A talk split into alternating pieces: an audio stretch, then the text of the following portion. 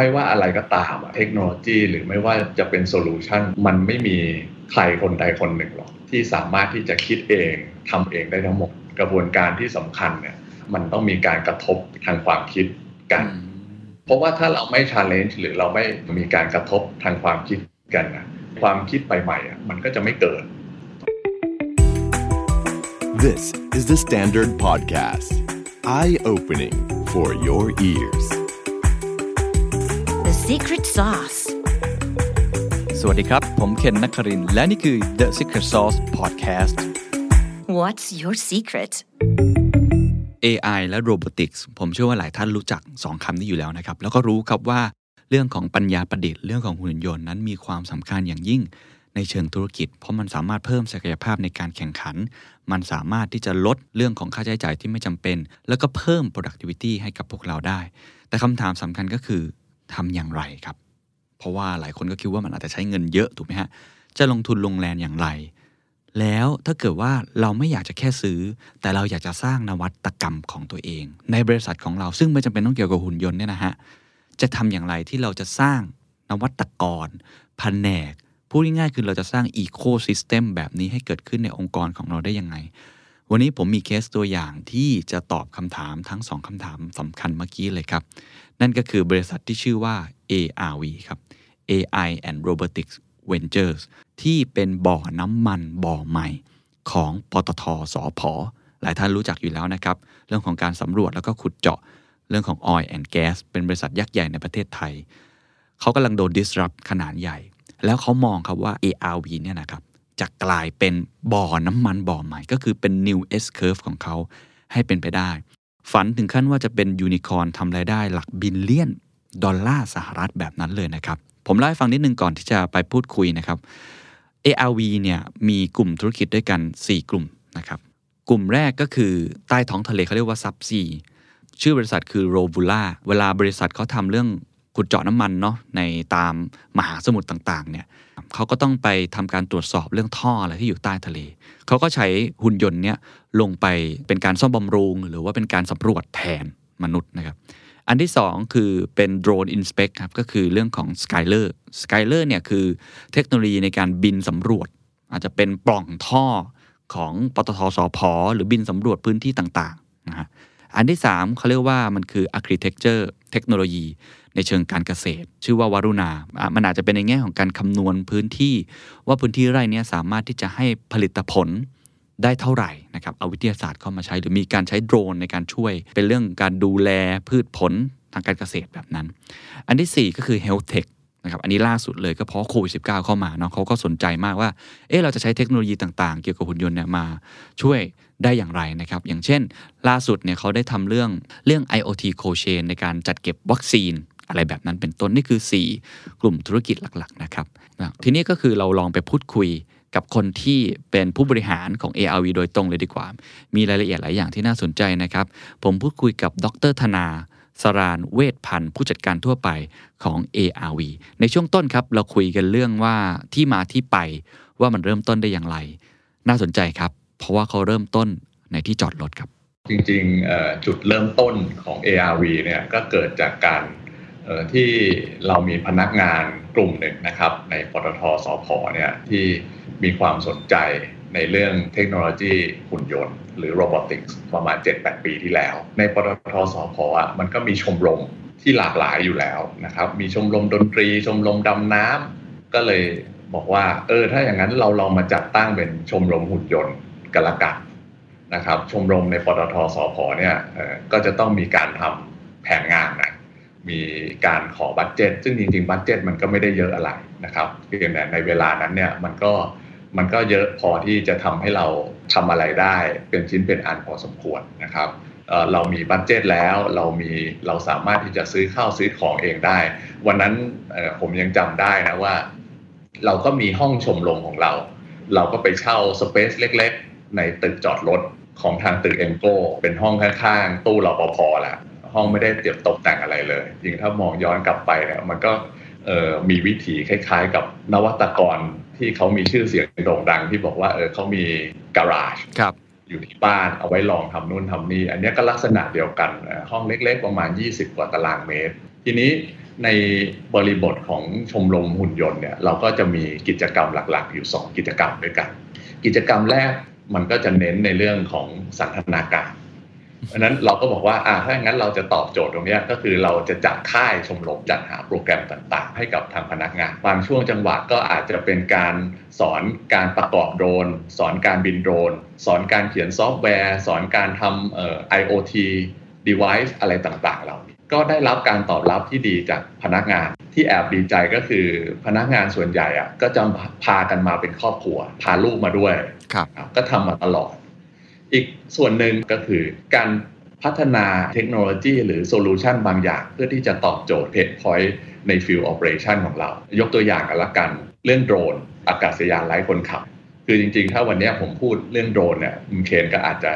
ไม่ได้ตื่นเต้นมากนักนะ เพราะว่าโดรนในปัจจุบันเนี่ยคุณเข้าถึงง่ายมากเลย เข้าไปในเว็บไซต์คุณเลือกได้เลย ตั้งแต่รุ่นถูกสุดไม่กี่พันบาทยันกระทั่งรุ่นที่เป็นแสนเป็นล้านมันก็มีขาย แต่เมื่อ 7-8 ปีที่แล้วอะโดรนที่จะมาตอบโจทย์ pain point ของ Field Operation ของเราเนี่ยมันไม่มีขายนะในท้องตลาดนั้นสิ่งที่เราทำในตอนนั้นนะก็คือเราต้อง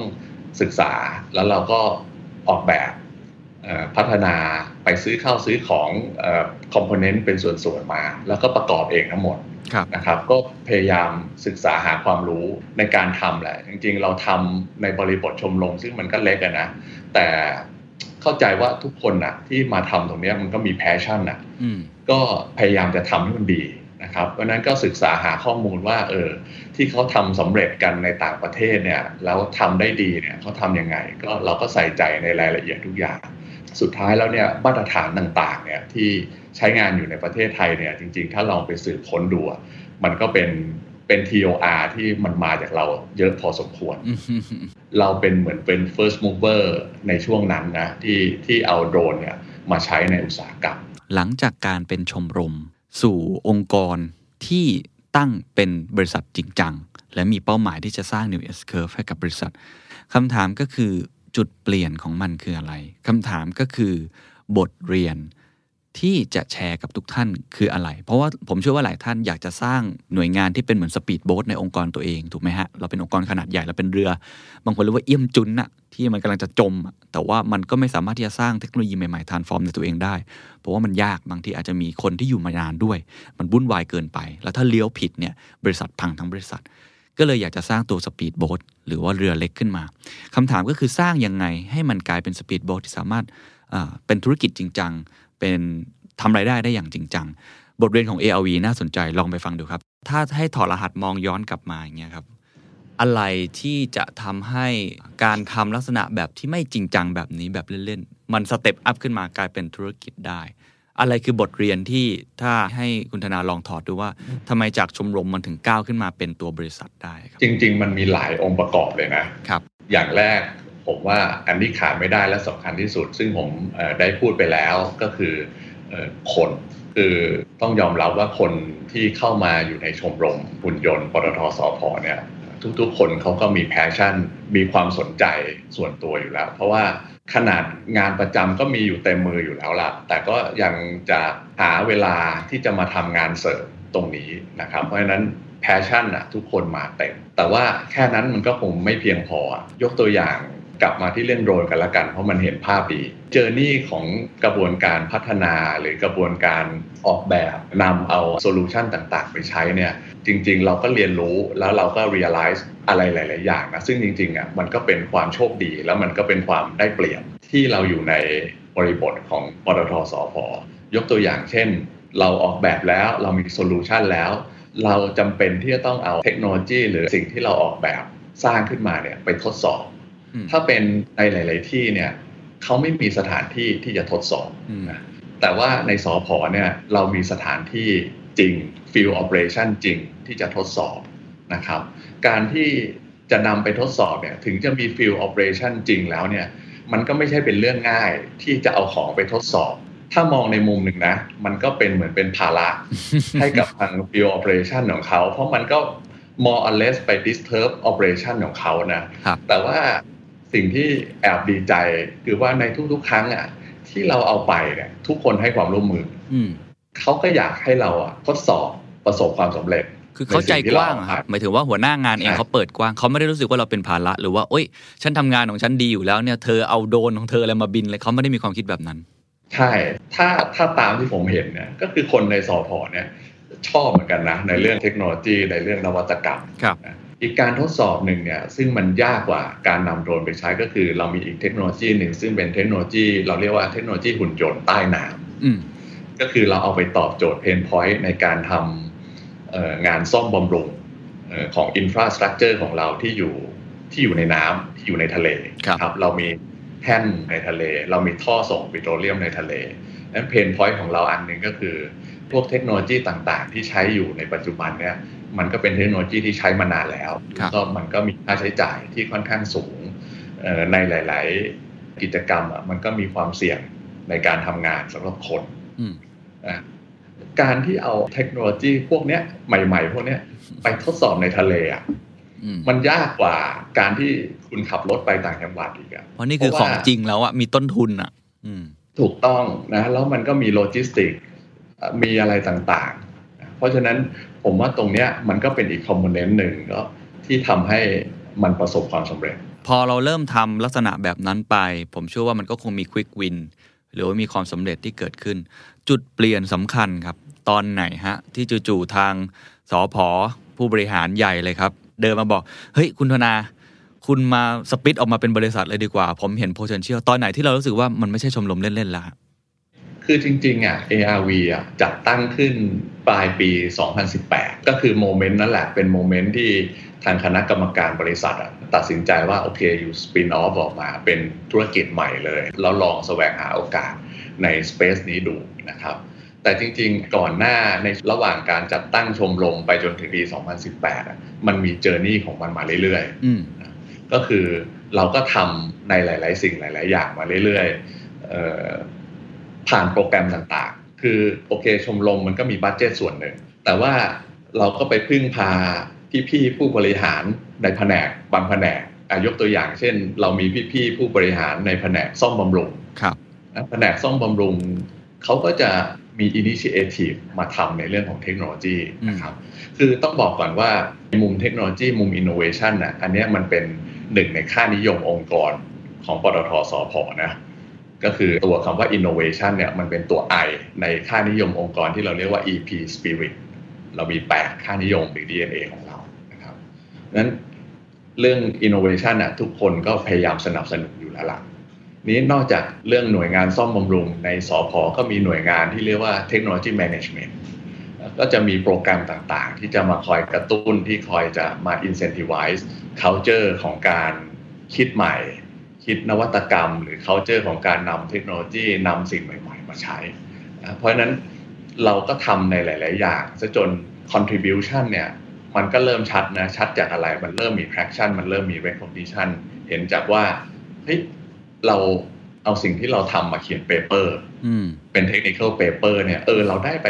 present นะในระดับเวทีสากลอย่างนี้เป็นต้น เราส่ง ตัว proposal ของเราในปตท.สผ.เรามีโปรแกรมที่เรียกว่า innovation award เป็นโปรแกรมหนึ่งอะที่พยายามที่จะกระตุ้น motivate ให้คนเนี่ยมี innovation นะแล้วในงาน conference หรือในงาน exhibition ในระดับสากลนะนะที่จัดขึ้นที่เมืองไทยก็ดี หรือที่จัดขึ้นที่ต่างประเทศที่เราไปจัดที่เรามีบูธหมายถึงปตทสพมีบูธเนี่ยเออในหลาย ๆ ครั้งเนี่ยเราก็ได้ไปกับเขา เราก็ได้เอาผลงานไปแสดงอยู่ใน exhibition นั้น มันก็เป็น traction ค่อยๆ เพิ่มขึ้นมาเรื่อยๆนะครับแสดงว่าทุกอย่างที่มันจะเป็นจุดเปลี่ยนจริง ๆ มันมี point ของมันอยู่ มันไม่ใช่ว่าจู่ๆแล้ว คนเห็นว่านี่มี potential ทำได้ เราสปินออฟมาทำเลย แต่ว่าเรามี progress ของเราอยู่ตลอดเวลาอยู่แล้วว่าเราทำได้ใช่จริงผมว่ามันค่อยๆ ค่อย ๆ พัฒนาไปเรื่อยๆ ที่ผมแล้วก็ทีมงานเรียนรู้การ progress งานในชมรมเนี่ยก็คือ ลองเล็กๆก่อนอืมนะครับอันเนี้ยคือ คือจุดสำคัญครับลงมือลองปฏิบัติดู ลองลงมือทำดู แต่ลองเล็ก ๆ ก่อนอืมนะครับ ครับผมเอ่อได้ผลยังไงก็ค่อย ค่อยเอาผลนั้นนะมาขยายผลอีกทีอืมดีมากครับ ลองเล็ก ๆ ก่อนนะฮะแล้วเดี๋ยวค่อยดูว่าผลที่ได้นั้นมันดีหรือไม่ดี แล้วก็มาขยายผลต่อว่า ถ้าเกิดมัน work ต่อ หลังจากคุยเรื่องบทเรียนการสร้างอีโค y ิสเต็มในองค์กรให้เกิดนวัตกรรม หรือเรื่องของจุดเปลี่ยน ARV แล้วครับ ผมก็ชวนคุยภาพใหญ่มากกว่านั้น ก็คือเรื่องของ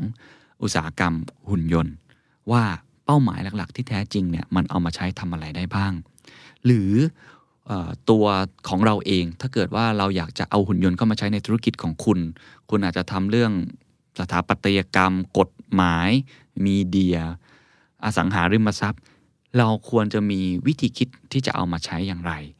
เขามี framework ที่น่าสนใจครับ สิ่งแรกเลยอะที่จำเป็นที่จะต้องมีอะก็คือ open mindset ก่อน แล้วก็พยายามที่จะเข้าไปดูรายละเอียดของสิ่งที่ตัวเองทำนะครับว่าจริงๆ แล้วมันมี pain point ที่มันจำเป็นที่จะต้องแก้ หรือจำเป็นที่จะต้องปรับปรุงไหมอืมแล้วก็ลองพยายามหา solution ดู ทุกอย่างอะมันน่าจะ drive มาจาก pain point มากกว่าอืมเพียงแต่ว่าในหลาย ๆ ครั้งอะมี pain point แล้ว แต่ว่ามันก็อาจจะติดขัด ในเรื่องอื่นที่ได้ยินมาในหลาย ๆ ครั้งอะก็คือในเรื่องของ Open Mind เพราะว่าโลกมันเปลี่ยนแปลงค่อนข้างเร็วอืมครับเพราะฉะนั้นก็ต้องดูที่โอเพนไมล์มีเพนแล้วก็หาเพนพอยให้เจอหาเพนพอยของธุรกิจก่อนนะครับครับนี่ผมผมถามเพิ่มในในประเด็นนี้นึง เพราะว่าของ AV ส่วนใหญ่ก็จะเป็นแบบ B2B ถูกไหมฮะครับสมมติว่าผมหาเพนพอยปุ๊บเนี่ยหุ่นยนต์เนี่ยมันมันผมใช้คำว่าอาจจะมี best practice หรือมีรูปแบบของมันแล้วกัน ว่าเข้ามาตอบโจทย์ นะครับในเชิงธุรกิจเนี่ยมันทำอะไรได้บ้างละในตอนเนี้ยขีดความสามารถขั้นสุดของมันเลย มันทำอะไรได้บ้างเพื่อเป็นไกด์เป็นไอเดียว่ามันทำสิ่งนี้ได้มันทำสิ่งนี้ไม่ได้ มันจะมาช่วยในธุรกิจในมุมไหนได้บ้างครับ เท่าที่เราเห็นมา ถ้าในมุมผมเนี่ยก็คือมันจะมาช่วยอยู่สองส่วน ทั้งหุ่นยนต์ทั้ง AI นะครับครับเอ่อส่วนแรกก็คือในเรื่องของงานที่มันมีความเสี่ยงอืมมันมีความไม่ปลอดภัย ถ้ายกตัวอย่าง ตัวหุ่นยนต์นอติลุสที่ใช้ในการซ่อมท่อส่งปิโตรเลียมใต้ทะเลเนี่ยอันนี้เป็นตัวอย่างที่ค่อนข้างชัด แทนที่จะต้องส่งนักประดาน้ำลงไปซ่อมท่อที่ทะเลลึกก็ส่งหุ่นยนต์ลงไป อีกส่วนหนึ่งที่ตัวโรบอติกส์ตัว AI จะเข้ามาช่วย มันก็จะเป็นงานในลักษณะที่ซ้ำซากจำเจ อาจจะสร้างความเหนื่อยล้า หรือใช้แรงงานค่อนข้างเยอะนะครับ ตรงนี้ก็ เทคโนโลยีก็จะมาช่วยผ่อนแรงลดความเหนื่อยล้าแล้วก็เอ่อมีความแม่นยำในการทำงานมากขึ้นครับ ผมว่าสองส่วนหลักๆ เนี่ยน่าจะเป็นน่าจะเป็นจุดที่จุดที่จะไปตอบโจทย์ pain point ต่างๆ ของของธุรกิจ ถ้าเกิดว่าหลายคนพอเริ่มเห็นภาพแล้วว่ามี pain pointต์ของตัวเองแล้วหาเจอแล้วนะครับเขาเห็นแล้วว่าหุ่นยนต์สามารถมาแก้ความเสี่ยงไม่ปลอดภัย แล้วก็งานซ้ำซากจำเจได้ แต่พอไปยื่นงบ กับ CFO ไปยื่นงบกับคนที่ให้เซ็น ว่าจะเอาหุ่นยนต์เข้ามาใช้ แม้ว่าเออเรารู้แหละว่ามันจำเป็น หลายครั้งเนี่ยเรารู้สึกว่าเฮ้ยมันแพงนะมันแพง ตอนนี้มันแพงอย่างนั้นจริงไหมครับ แล้วแล้วเราจะ balance เรื่องนี้ยังไงกับการลงทุนกับประสิทธิภาพที่จะได้รับ อันนี้ผมแถถามแทนหลาย ๆ ทนนะ ผมเชื่อว่าทุกคนรู้แหละว่าหุ่นยนต์มีประโยชน์อยาก transform ธุรกิจตัวเอง อยากเอาเรื่อง AI มาช่วยเยอะ แต่ส่วนใหญ่เท่าที่ผมเห็นนะ ก็จะติดเนี่ยเรื่องที่ budget ตรงเนี้ยปกติเราต้อง balance ยังไง เรามีวิธีการบริหารตรงนี้ยังไงอะจริงๆก็เป็นในทุก ๆที่นะเพราะว่าผมเข้าใจว่าทุก ๆ องค์กรก็คือเราทำธุรกิจนะครับในปตทสพก็เช่นเดียวกันเวลาเราจะทำ initiative อะไรสักอย่างเนี่ยเราก็ต้องมีการนำเสนอแผนการพัฒนาเทคโนโลยี แผนการพัฒนาธุรกิจก็ต้อง balance กัน มันก็ต้องเห็นภาพที่ชัดเจนที่มัน promising พอสมควรว่า โอเคมัน มันจะเอามาตอบโจทย์ได้จริงนะ มันไม่ใช่จะทำ just for show นะครับ อันนี้อันนี้ผมว่าทุกอย่างมันก็ต้องเป็นไปตามเนื้อผ้า เพราะว่าสุดท้ายแล้วเอ่อทุกองค์กรทำธุรกิจนะครับ ก็ต้องมีพวกตอบโจทย์ได้จริงๆนะฮะเขาตอบโจทย์ได้จริงๆครับทำ NPV ทำ IRR ก็ทำเราก็ทำตามเอ่อตามกรอบอืมเอ่อในการนำเสนอจริง ๆ ครับ อีก keyword หนึ่งของการพูดคุยในวันนี้แล้วสำหรับผมเป็น keyword ที่ผมชอบที่สุดนะครับคือคำว่า stage gate เพราะว่าทุกการทดลองทุกการที่เราจะทำนวัตกรรมเนี่ยมันต้องล้มเหลวคำถามก็คือเราจะบริหารความเสี่ยง ล้มเหลวนั้นอย่างไรบ้าง เราจะดูได้ไงว่าอันไหนควรจะไปต่ออันไหนควรจะหยุดคุณธนาก็พูดคำว่า stage gate ขึ้นมา เหมือนด่านเลยครับ เหมือนคุณเล่นมาริโอเลยครับ แบ่งเป็นด่านๆขึ้นมา การลงทุนจะได้ไม่มีความเสี่ยงเยอะ resource คน เวลา เงินที่ลงไป จะได้ไม่มีความเสี่ยงเยอะให้ลองเล็ก ๆ ลองไปฟังวิธีคิด stage gate ของเขาครับ แต่มีบ้างไหมครับที่เราเราไม่รู้หรอกว่าผลตอบรับมันจะเป็นยังไง เพราะเทคโนโลยีมันอาจจะใหม่มากถูกไหมฮะเราก็อาจจะแบบลองเสนอไปโดยที่มันก็ไม่แน่นอน อาจจะเป็นการทำให้ลงงบไปโดยที่เราไม่รู้ว่าผลตอบรับจะเป็นยังไง มันมันผมว่าเหตุการณ์แบบนี้ก็น่าจะมีเกิดขึ้นอยู่บ้าง แล้วคอนวินส์ ยังไงให้เขารู้สึกว่าเออโอเคจำเป็นที่จะต้องทดลอง หรือจำเป็นที่จะต้องเริ่มต้นใช้เทคโนโลยีใหม่ ๆ แบบนี้ก็คือจริง ๆ คุณเคนกำลังจะบอกว่าการทำแบบเนี้ยมันมีความเสี่ยงครับนะหนึ่งก็คือความเสี่ยงที่จะไม่เป็นไปตามแผนความเสี่ยงที่จะไม่ประสบความสำเร็จนะในเอ่อในบริบทของปตทสพหรือในบริบทของ ARV เราก็มีเอ่อระบบการจัดการความเสี่ยงที่เราเรียกว่า stage gate อืม สเตทเราเกตครับอืม stage stage gate ก็คือสมมุติถ้าเรามี initiative อะไรบักสักอย่างหนึ่งเนี่ยเราก็จะแบ่งออกมาเป็น4หรือ5 phase 4หรือ5 stage เราค่อยๆทำทีละ stage proof concept อืมให้ได้ผลนะครับอ่าก็กลับมาที่เมื่อสักครู่ที่ผมเอ่อเล่าให้คุณเคนฟังไปว่า ลองเล็กอืมๆลองเล็กๆก่อนอะถ้าสำเร็จ ก็ค่อยๆ ลองใหญ่ขึ้นอืมค่อยๆ ลองใหญ่ขึ้น เพราะฉะนั้นการ commit budget การ commit เงิน แต่ละครั้งเนี่ยมันก็จะไม่ได้ลงแบบตูมเดียวอืมนะครับเข้าใจแล้วแล้วก็แบกรับความเสี่ยงทั้งหมดก็คงจะไม่ใช่อืมก็ค่อยๆทำไป แล้วก็ค่อย ๆ เช็คไปว่ามันได้ผลตามเป้าใน stage นั้นหรือเปล่าอืมถ้าถ้าไม่ได้คุณก็ต้องหยุดนะ หรือคุณก็จะต้องรีไซเคิลกลับไปทำ proof ให้มันได้ ก่อนที่คุณจะ commit อาจจะไม่ใช่เงินอย่างเดียวนะ อาจจะเป็น resource ด้วย เพราะว่าบางทีคุณก็ต้องใช้พนักงานในการทำก่อนที่จะ commit อะไรที่มันใหญ่ขึ้นเนี่ย มันก็ต้อง prove เป็น step step ไป ครับ โอ้ เป็นแนวคิดที่ดีครับ Stage Gate แล้วตลอดเวลาที่ผ่านมาที่ทำมา ARV มีล้มผิดพลาด หรือว่าไม่ได้ผ่านด่านอะไรเหล่านี้เยอะไหมฮะ นี่จริง ๆ อันเนี้ยเป็นเป็นธรรมชาติของของกระบวนการ stage gate ก็คือเป็น funnel ของ stage gate อืมสมมุติว่าถ้าเรามี 5 stage นะอืมเคน stage แรกในระดับไอเดีย เราก็อาจจะต้องมีเยอะหน่อยนะเราก็ต้อง fill ไอเดียเข้ามาใน funnel เนี้ยเยอะๆ จากไอเดียก็ผ่านเข้ามาที่การทำ conceptual การทำ feasibility study จนกระทั่งการทำ prototype สุดท้าย จะออกจากตัว stage gate funnel stage gate สุดท้ายก็คือ commercialization จำนวนมันก็จะน้อยลงไปเรื่อยๆอืมเพราะฉะนั้นเป็นธรรมดาที่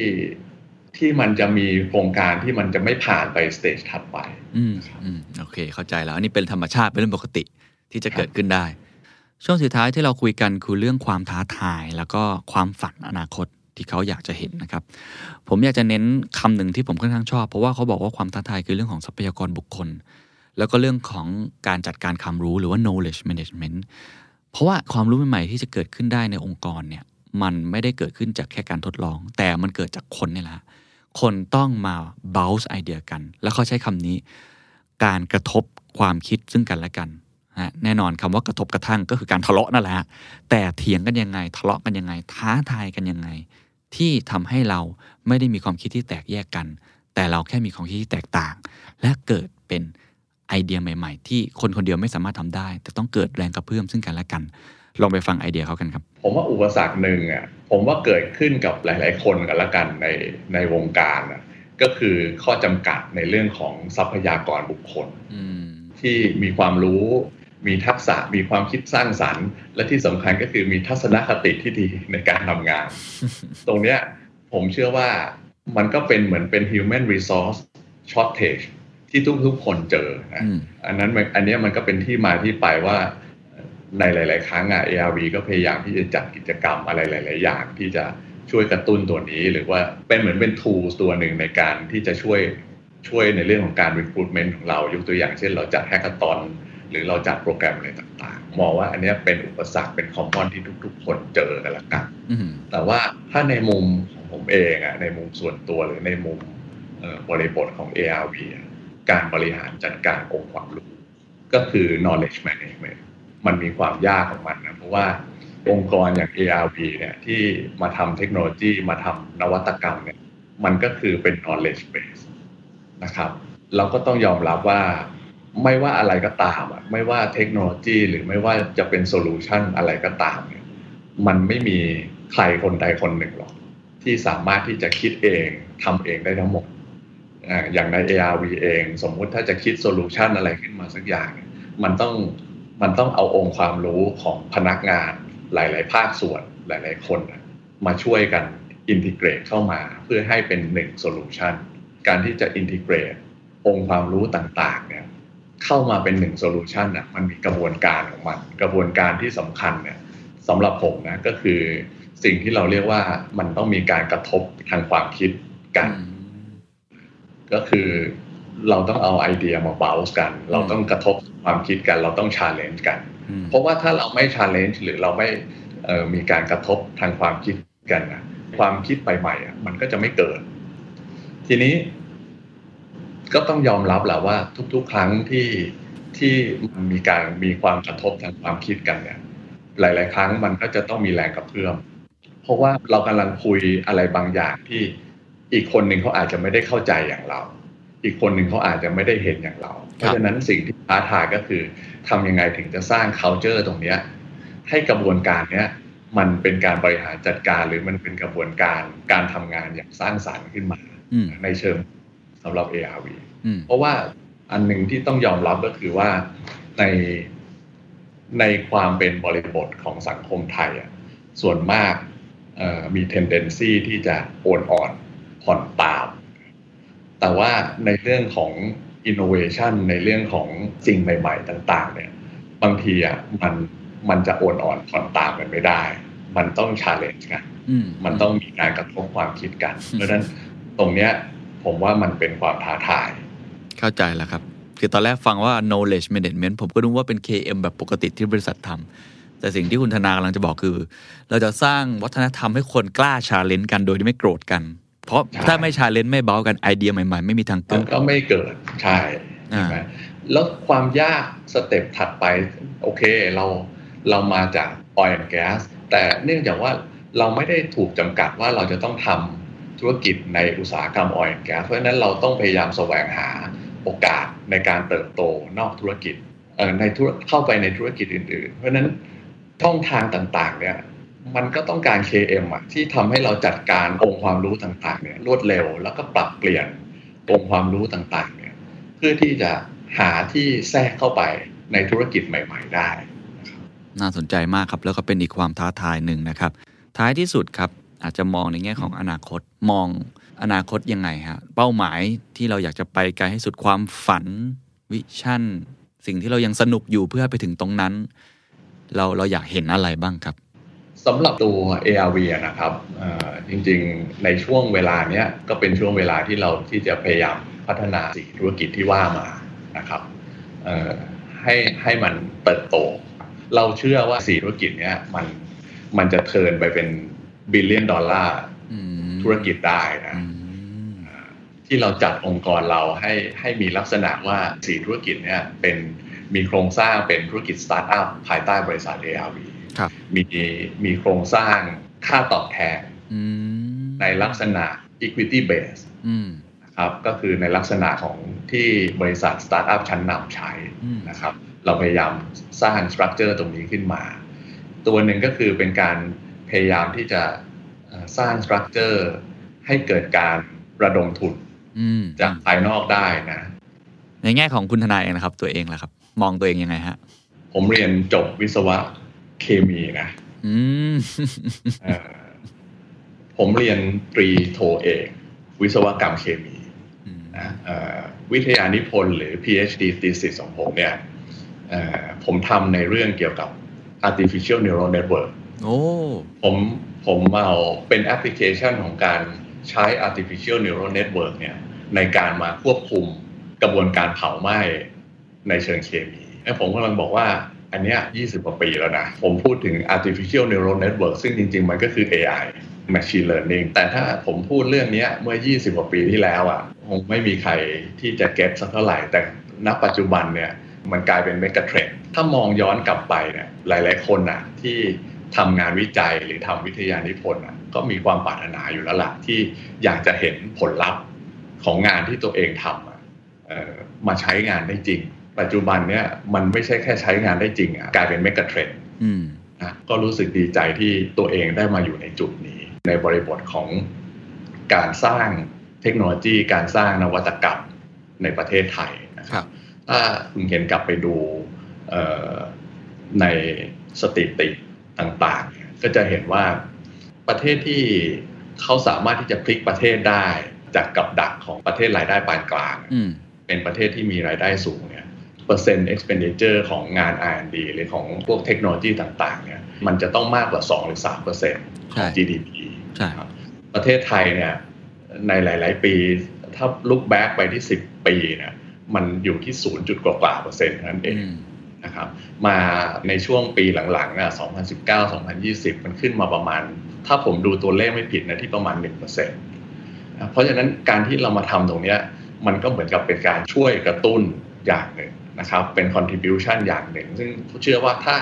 หลาย ๆ องค์กรมาช่วยกันทำตรงนี้มันก็สามารถที่จะ raise เปอร์เซ็นต์ตัวเนี้ยให้มันมากขึ้น แล้วก็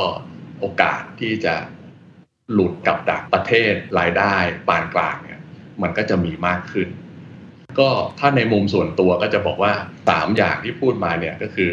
มุมส่วนตัว มุมบริษัท มุมประเทศ ที่พูดมาทั้งหมดเนี่ยมัน โอกาสน้อยมากๆเลยนะ ที่มันจะมาพร้อม ๆ กันน่ะแล้วแล้วมันก็เกิดขึ้นได้จริง เพราะฉะนั้นถ้าสำหรับผมจริงๆ ไม่ใช่สำหรับผมคนเดียวสำหรับอีกพนักงานอีกหลาย ๆ คนใน ARV ก็เช่นเดียวกัน ก็คิดว่าโอกาสแบบนี้มันไม่ได้เกิดขึ้นบ่อยๆ ก็อ่าก็เป็นเหตุผลที่เราก็ทุ่มเทสภาพกำลังเต็มที่ทำงานเกิน 200%ละทุกๆคนเพ ราะว่าเราก็รู้ว่าเอยโอกาสแบบเนี้ยมันไม่ได้มาง่ายๆนะแล้วมันก็ไม่ได้เกิดขึ้นบ่อยๆนะครับ ถ้ามีโอกาสแล้วก็ทำให้เต็มที่ ก็ขอให้โชคดีนะครับ แล้วก็ขอให้ประสบความสำเร็จนะครับ วันนี้ขอบคุณมากนะครับ And that's the secret sauce. ถ้าคุณชื่นชอบ The Secret Sauce episode นี้นะครับ ก็ฝากแชร์ให้กับเพื่อนๆ คุณต่อด้วยนะครับ และคุณยังสามารถติดตาม The Secret Sauce ได้ใน Spotify, SoundCloud, Apple Podcast, Podbean, YouTube และ Podcast Player ที่คุณใช้อยู่นะครับ และอย่าลืมติดตาม Facebook Fanpage The Secret Sauce เข้ามาติชมเข้ามาพูดคุยกับผมได้เลยนะครับ